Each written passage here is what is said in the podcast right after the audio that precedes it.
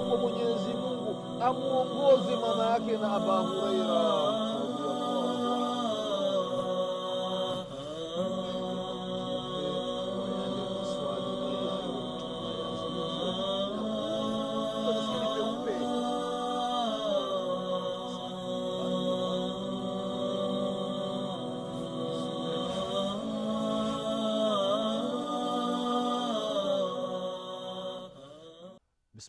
الرحمن الرحيم. الحمد لله رب العالمين والصلاة والسلام على أشرف الأنبياء وإمام المرسلين. سيدنا محمد بن عبد الله صلى الله عليه وعلى آله وأصحابه ومن تبعهم بإحسان إلى يوم الدين. أما بعد ikhwani fillah usikum wa nafsi bitaqwa llah fakad faza almuttaqun ndugu zangu katika iman baada allah subhanahu wataala na kumtakia rehma na amani kiongozi wetu nabii wetu mtume wetu muhammadin salllahu alaihi waalihi wasallam pamoja na ahli zake na masahaba wake na waislamu wote kwa ujumla watakaefuata mwenendo wake mpaka siku ya kiama ndugu zangu katika imani na kuhusieni pamoja na kuihusia nafsi yangu katika swala la kumcha allah subhanahu wataala ndugu zangu katika imani tunaendelea na kipindi chetu cha dini kipindi ambacho tunakumbushana mambo mbalimbali mambo ambayo yanahusiana na miujiza ya mtume wetu muhammadin salllahu alaihi waalihi wasallam. Ndugu zangu katika imani katika kipindi kilichotangulia tulikumbushana baadhi ya mambo au baadhi ya miujiza ambayo ilimtokea mtume wetu muhammadin salllahu alaihi wasalama ikiwemo ndugu zangu katika imani mujiza wa mti namna gani mti ulivyomkubali mtume wetu muhammadin salllahu alaihi wasalama ndugu zangu katika imani vile vile muujiza wa mti masahaba radiallahu anhum wamepokea masahaba wengi kuhusiana na muujiza wa mti tofauti tofauti na ni hadithi ambazo ni nyingi. Vile vile kuna hadithi ni ya jabir ibn abdillahi radiallahu anhuma kuhusiana na mujiza wa mtume salllahu alaihi wasalama kuhusiana na mti unamfuata mtume salllahu alaihi wasalama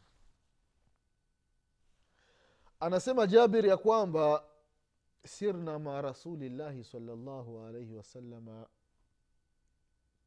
anasema ya kwamba siku moja tulitembea pamoja na mtume salllahu alaihi wasalama na sair kama inavyojulikana katika lugha ya kiarabu ilikuwa alikuwa anatembea usiku. Mpaka wakafika katika sehemu katika wadi katika jangwa ambalo linaitwa jangwa la afyah. Ili jangwa ni jangwa ambalo ni afyah yani ni jangwa ambalo ni pana. Basi mtume salllahu alaihi wasalama alipofika katika hiyo sehemu ya jangwa pana ye pamoja na jabiri mtume salllahu alaihi wasallam alikuwa anataka kukidhi haja kujisaidia.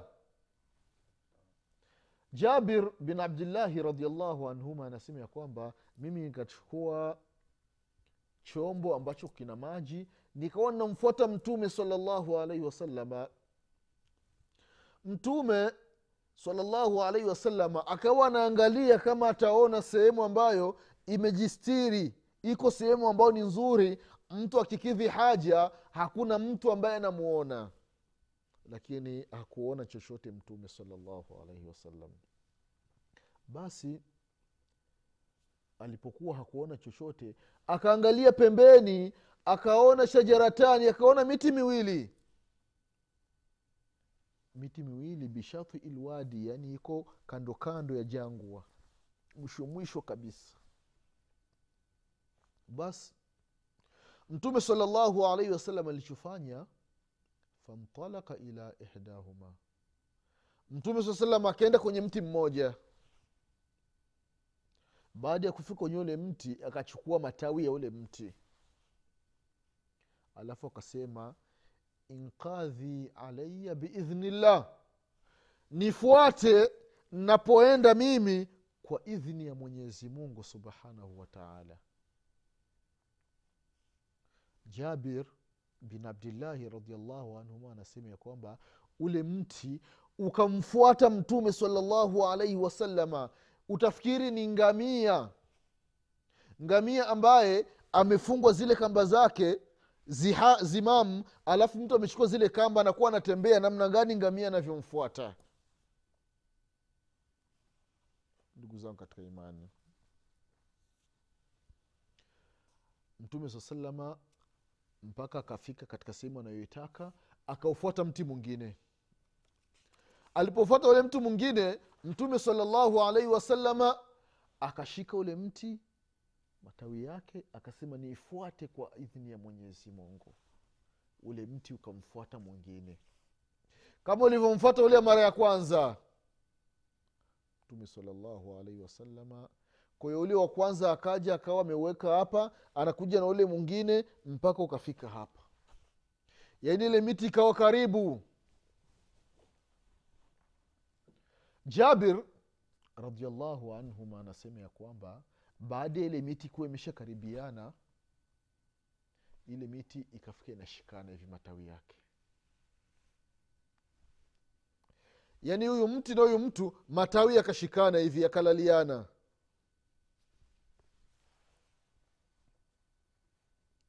basi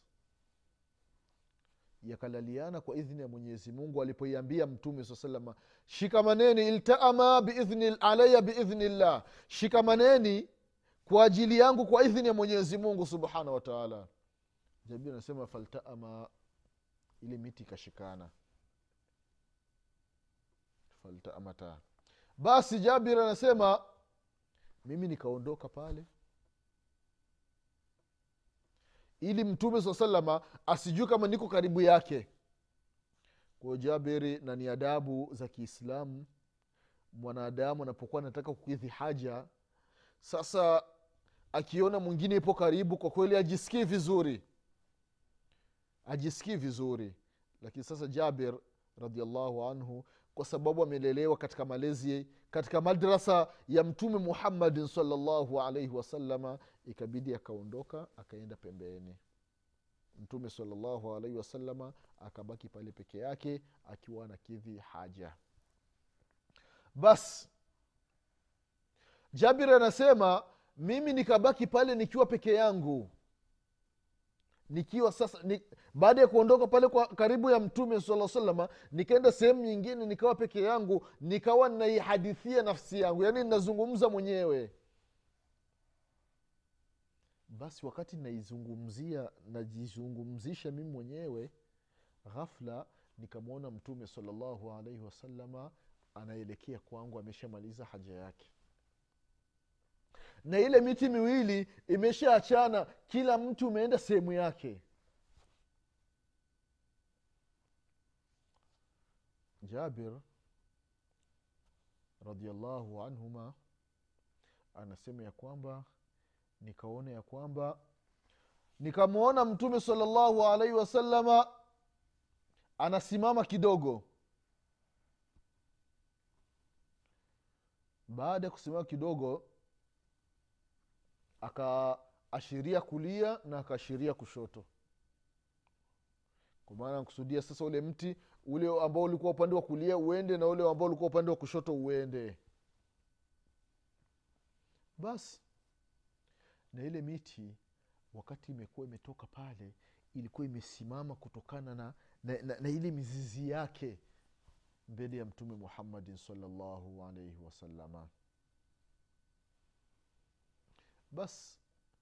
Mtume salllahu alehi wasallam akamuuliza jabir. Jabir akasema naam ya rasulllah hal raaita maqami? Umeona ile sehemu yangu ambayo nilikuwepo? Akasema naam ya rasul nimeiona. Basi mtume salllahu alehi wasallam akamwambia jabir ya kwamba nenda kwenye ile miti ile kila mti mmoja uukate tawi moja. Yaani ule mti ambao ulikuwa upande wa kulia uende ukate tawi moja na mti ambao ulikuwa upande wa kushoto naenda ukate tawi moja. Alafu yale matawi mawili unletee. Jaber radiallahu anhuma akaenda kwenye ule mtu wa kwanza akakata akaja kwenye ule mtu wa pili akakata yale matawi mawili akamletea mtume salallahu alaihi wasalama basi wakati jabiri hajaenda kukata ile miti maanaake alikuwa hana panga alikuwa ameambiwa na mtume saa salam atafute jiwe lile jiwe alipunguze punguze ili liwe jiwe lile la chongo lile alafu ndio akatie yale matawi. Basi jabir akatafuta jiwe akawa anali, analipunguza punguza mpaka likabaki jiwe ambalo jabir anasema likawa ni likali kabisa. Ndo akaenda akakatia yale matawi. Baadaye halafu akamletea mtume salallahu alaihi wasalama yale matawi. Basi kwa sababu gani mtume salallahu alaihi wasalama alimwambia jabir amletee yale matawi mawili? Mtume salallahu alih wasallam akamwambia jabir ya kwamba inni marartu biqabraini yuadhabani faahbabtu bishafaati an yuraffaha anhuma maadama alghusnani ratbaini. Kaipokea kisa hiki imamu muslim rahimahullahu katika sahihi yake. Na vile vile ukiangalia katika sherhi ya imamu muslim ya alimamu nawawi rahimahullahu almuhadhab au alminhaj, alminhaj sherhi sahihi muslim ibn lhajaj mtume salllahu alaihi wasalama akamwambia jabiri ya kwamba nilipita mimi kwenye makaburi. Nikakuta makaburi mawili wale waliozikwa wanaadhibiwa. Kwa hiyo nikapenda nichue hii miti miwili niweke kwenye yale makaburi. Huenda mwenyezi mungu subhanahu wataala akawafanyia takhfifu yaani ile adhabu mwenyezi mungu subhanahu wataala akaipunguza kwa muda ambao hii miti ingali mibichi bado haijakuwa haijakauka. Allahu akbar. Ndugu zangu katika imani hii hali ya kupita makaburini na kujua kwamba waliozikwa ndani ya haya makaburi wanaadhibiwa hii ni moja miongoni mwa vile vile mwa miujiza ya mtume muhammadi salllahu alehi wasalama mwenyezi mungu subhanahu wa taala anamfunulia mambo ya ghaibu ndugu zangu katika imani. Na vile vile kama ilivyokuja katika hadithi ya ibnu abasi radiallahu anhuma mtume salllahu alaihi wasalama alipita kwenye makaburi. Alafu akawambia watafute matawi mawili ya mtende. Wakaweka pale. Akasema hawa wenye makaburi haya mawili wanaadhibiwa la yuadhabani bikabir.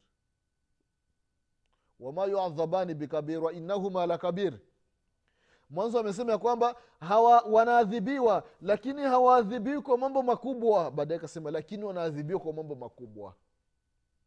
Wanasema wanachuoni rahimahumullahu aliposema mtume saa salama mara ya kwanza hawaadhibiwi kwa sababu ya madhambi makubwa. Lakini ni madhambi makubwa.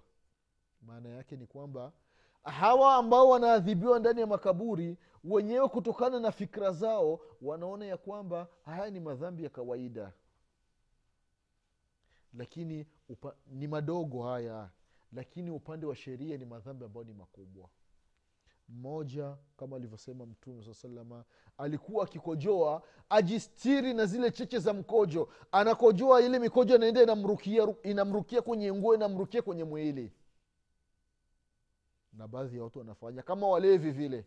Mtu kalewa kwa hiyo akifika ukutani anakojoa tu mkojo inabidi una, zile cheke zinamrukia hivi. Ukiangalia miguu yake miguu yake inakuwa na madoa madoa kama kama ngozi ya kenge vile au ya mamba. Zile cheche za mikojo. Si walevi tu hata wakati wengine watu wazima.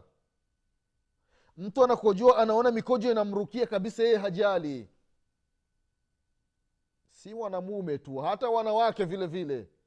Inatakiwa mwislamu wakati wa kukidhi haja ikiwa ni haja ndogo basi ajue ya kwamba hii haja hii sehemu ambayo ninakidhia haja mikojo haitonirejea.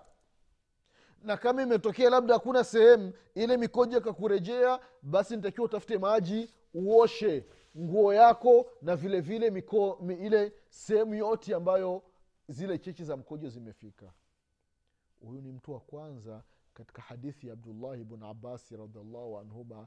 Amesema mtume salallahu alaihi wasalama ya kwamba anaadhibiwa. Na mtu wa pili akasema huyo alikuwa kazi yake ni kueneza maneno ya umbea. Anachukua maneno hapa anayaleta huku. Anayatoa huku anayaleta huku. Alafu anagombanisha watu. Ndio baadhi ya watu wana sifa kama hizo kikaa kidogo una habari? Fulani namna alivyokusema leo. Amekuchafua. Kumbe hamna lolote. Sasa wewe kwa sababu umesikia fulani eti amekusema una hamaki. Jazba inapanda. Unaenda kule unaleta fujo unagombana na ndugu yako.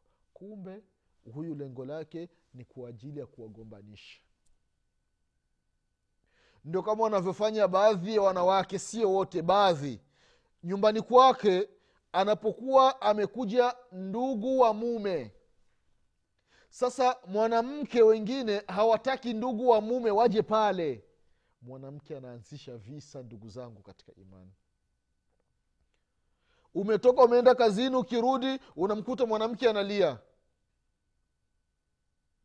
Ukimuuliza nini anasema huu mdogo wako huyu au kaka yako amenipiga leo bila sababu. Mimi nipo tu anaf... ka, anakuja tu anaanza kunipiga makofi. La ilaha illallah. Na we ukiona ile hali hauulizi mme wako amesha mke wako amesha kutengenezea madawa khalas basi ukifika kule unawambia ndugu yako kuanzia leo uchukue vitu vyako ujiandae kesho nakupa pesa unaorejea kijijini. Sitaki tena kukuona hapa kaka kwani kuna nini? Funga kinywa wala usisemi chochote. Shenzi we mjinga mkubwa mbwa nguruwe matusi yote anapewa kumbe hajafanya kitu hata kimoja. Wala hata kuongea na mke wako wala hawakuongea. Sasa baadhi ya wanawake ndugu zao katika imani wana tabia kama hii. Na vile vile kuna wanawake wengine masha allah wana tabia nzuri anapokuja ndugu wa mume mashallah anam, ana, anamkaribisha vizuri anamhudumia sehemu ya kulala chakula maji ya kuoga. Kama vile vile anavyohudumia ndugu zake. Hachagui habagui. Mtu anapenda wageni. Ndiyo, nyu, ndiyo inavyotakiwa kuwa nyumba ya mwislamu nyumba ambayo haifikiwi na wageni hiyo nyumba ina matatizo ndugu zangu katika imani. Nyumba ya kheri ni, nyumba ambayo mara kwa mara wageni wanafika. Tena wageni wanafika wanakula. Hata kama mna chochote unaanda japokuwa maji watu wanakunywa wanamshukuru mwenyezi mungu subhanahu wataala lakini baadhi ya watu wallahi wanawake baadhi ya wengine wanalaaniwa wangali hai. Kwamba katika nyumba ya fulani ya a, kwa kweli hakupata mke amepata ni sheitani si mwanamke ule ni shetani kabisa. Sasa sifikii ndugu yangu mwislamu unaitwa sheitani hali ya kuwa sio sheitani unalaaniwa na ndugu zako waislamu kabla hujaondoka duniani. Sasa siku ya kufa kwako itakuwaje ndugu zangu katika imani? Kwa hiyo muujiza wa mtume wetu muhammadin salllahu alaihi wasalama akachukua ile miti miwili akaiweka kwenye kaburi. Huenda mwenyezi mungu subhanahu wataala akajaalia ya kwamba tahfifu ndani ya kaburi. Ndugu zangu katika imani hii hadithi ya jabir bin abdillahi radiallahu anhuma kama tulivyoona ni moja miongoni mwa miujiza ya mtume wetu muhammadin salllahu alaihi wasalama vile vile ndugu zangu katika imani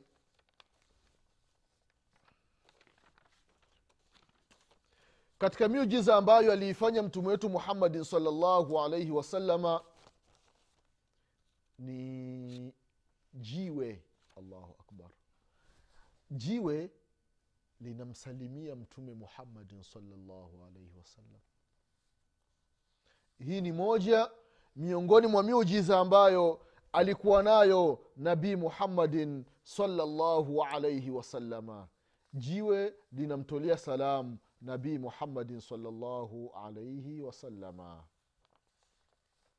kwa sababu gani ndugu zao katika imani jiwe linamtolea salamu mtume salllahu alaihi wasalama ni kwamba ni kutokana na mambo ambayo mtume salllahu alaihi wasalama alikuwa akiyafanya. Katika mji wa makka anapita mtume salllahu alaihi wasalama viumbe wa mwenyezi mungu subhanahu wa taala vinamtolea salamu. Assalamu alaika ya rasulllah assalamu alaika ya nabii allah allahu akbar. Allahu akbar. Hii ni hali ambayo alikutana nayo mtume wetu muhammadin salllahu alaihi wasalama ndugu zangu katika imani. Katika hadithi ambayo kaipokea imamu muslim rahimahullahu katika sahihi yake hadithi ya jabir ibn samura radiallahu anhuma anasema ya kwamba qala rasulullahi salllahu alaihi wasalama inni la arifu hajaran bimakka kana yusallimu alaya qabla an ubatha. Inni la lan allahu akbar. Anasema mtume salllahu alaihi wasalama katika hadithi ya jabr bn samura ya kwamba mimi nafahamu jiwe ambalo wakati wa maka nipo kabla sijapewa utume nilikuwa nikipita sehemu nakutana na jiwe lile jiwe linasema assalamu alaika ya rasulllah allahu akbar.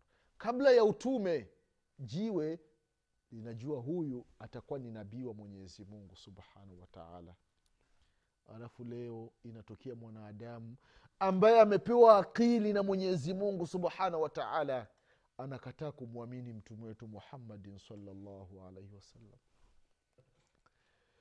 Mwingine inafikia nasema ya kwamba hapana mimi ni mtume wa kwamba muhammadi salllahu alaihi wasalama ni mtume wa waarabu. Angalia hali ya mwanadamu anafikia hivi.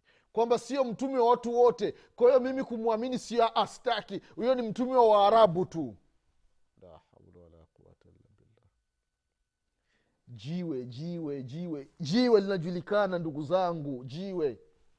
Linajua huyu ni mtume wa mwenyezi mungu. Wanyama kama tunavyokuja kuona mbele wanajua huyu ni mtume wa mungu huyu. Mnyama anamwamini mwenyezi mungu na anamwamini mtume muhammadin salllahu alaihi wasalama kama ni mtume wa allah subhanahu wataala na mnyama anasema kwa lugha ambayo watu wanaifahamu ya kwamba ambaye hamwamini mtume muhammadin salllahu alaihi wasalama huyo amekula khasara mnyama anazungumza kama tunavyokuja kuona mbele ndugu zangu katika imani. Sasa ikiwa mwanadamu anashindwa kumwamini mtume salllahu alehi wasallam wanyama viumbe mbalimbali vitu ambavyo kikiangalia barabarani una akina thamani jiwe linamwamini mtume muhammadin salllahu alaihi wasalama ndugu zangu katika imani. Kwa hiyo tumwokopeni mwenyezi mungu subhanahu wataala na tumwamini mtume muhammadin salllahu alaihi wasallam hii miujiza ya mtume saa salam mwislam lazima ukae ufikirie. Ikiwa hivi viumbe hivi vinakiri na kuamini na kuthibitisha ya kwamba huyu ni mtume wa mungu. Kwa sababu gani mimi mwanadamu namkanusha mtume muhammadin salllahu alaihi wasalama sitaki kumwamini sitaki kumfuata. Kwa sababu gani? To mwenyezi mungu anasema ndani ya qurani ya kwamba wama arsalnaka illa rahmatan lilalamina mpaka wanyama bahaim wanamfahamu ya kwamba huyu ni mtume muhammadi ni mtume wa mwenyezi mungu subhanahu wataala ndugu zangu katika imani. Vile vile katika hadithi ya usama bun zaidi radiallahu anhu waardah inataka kufanana kama hadithi ya jabir bn abdillahi radiallahu anhuma. Vile vile kuhusiana na habari za mitende. Habari, mitende ambayo imemstiri mtume wetu muhammadin salllahu alaihi wasalama sasa hii hadithi ya usama bun zaidi radiallahu anhu anasema ya kwamba mtume salllahu alaihi wasalama aliniambia mimi nende kwenye mitende.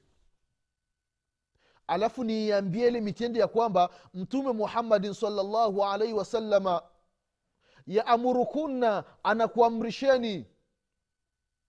Antaatina lihajati mje kuna shida usama akaenda mpaka kwenye ile mitende. Akaiambia ile mitende? Ile mitende ikaja mpaka mbele ya mtume salllahu alehi wasalama vile vile mtume saa salam akamwambia usama bun zaidi aende kuiambia mawe. Mawe kwamba mtume salllahu alaihi wasallam anayaita. Mawe yale yakaja yakapangana yanakuja haraka haraka mpaka mbele ya mtume saa salama allahu akbar anasema usama bun zaidi radiallahu anhu waardah والذي نفسي بيده لقد رأيت النخلات والحجارة niliona ile mitende na mawe baada ya kuwa vimepengana mpaka mtume salllahu alehi wasallam akakidhi haja yake alipomaliza mtume sala salama akaona kila kimoja kinarudi sehemu yake mtende unarudi unaenda unarukaruka mpaka sehemu yake unakaa na mawe kila jio linakwenda mpaka sehemu yake. Allahu akbar. Ndugu zangu katika imani. Haya ni miujiza ya mtume salllahu alaihi wasallam ikiwa mitende inaambiwa na mtume inam, inamtii inatii kauli za mtume salllahu alaihi wasalama kwa sababu gani sisi wanadamu ambao tuna akili? Hatufuati maamrisho ya mtume muhammadin salllahu alaihi wasallam. Kwa sababu gani tunakuwa ni wagumu ni wazito kufuata maamrisho ya nabii muhammadin salllahu alaihi wasallam ndugu zao katika imani? Hebu tujipime imani zetu pamoja na imani za hivi viumbe vingine ambavyo vinamwamini mtume salllahu alaihi wasalama bila matatizo ya aina yoyote. Ndugu zangu katika imani ya kuongea ni mengi. Leo tutaishia hapa mwenyezi mungu subhanahu wataala atupe kila la kheri. Mwenyezi mungu atuepushe na kila shari. Mwenyezi mungu atusamehe madhambi yetu. Mwenyezi mungu atufufue siku ya kiama tukiwa nyuma ya mtume muhammadin salllahu alaihi wasalama mwenyezi mungu ajalie tumfuate mtume muhammadin salllahu alaihi wasalama nasema ya kwamba subhanaka allahumma bihamdik. Ashhadu an la ilaha illa anta. Astaghfiruka waatubu ilaik subhana rabbika rabi lizati amma yasifun وسلام على المرسلين والحمد لله رب العالمين والسلام عليكم ورحمة الله وبركاته.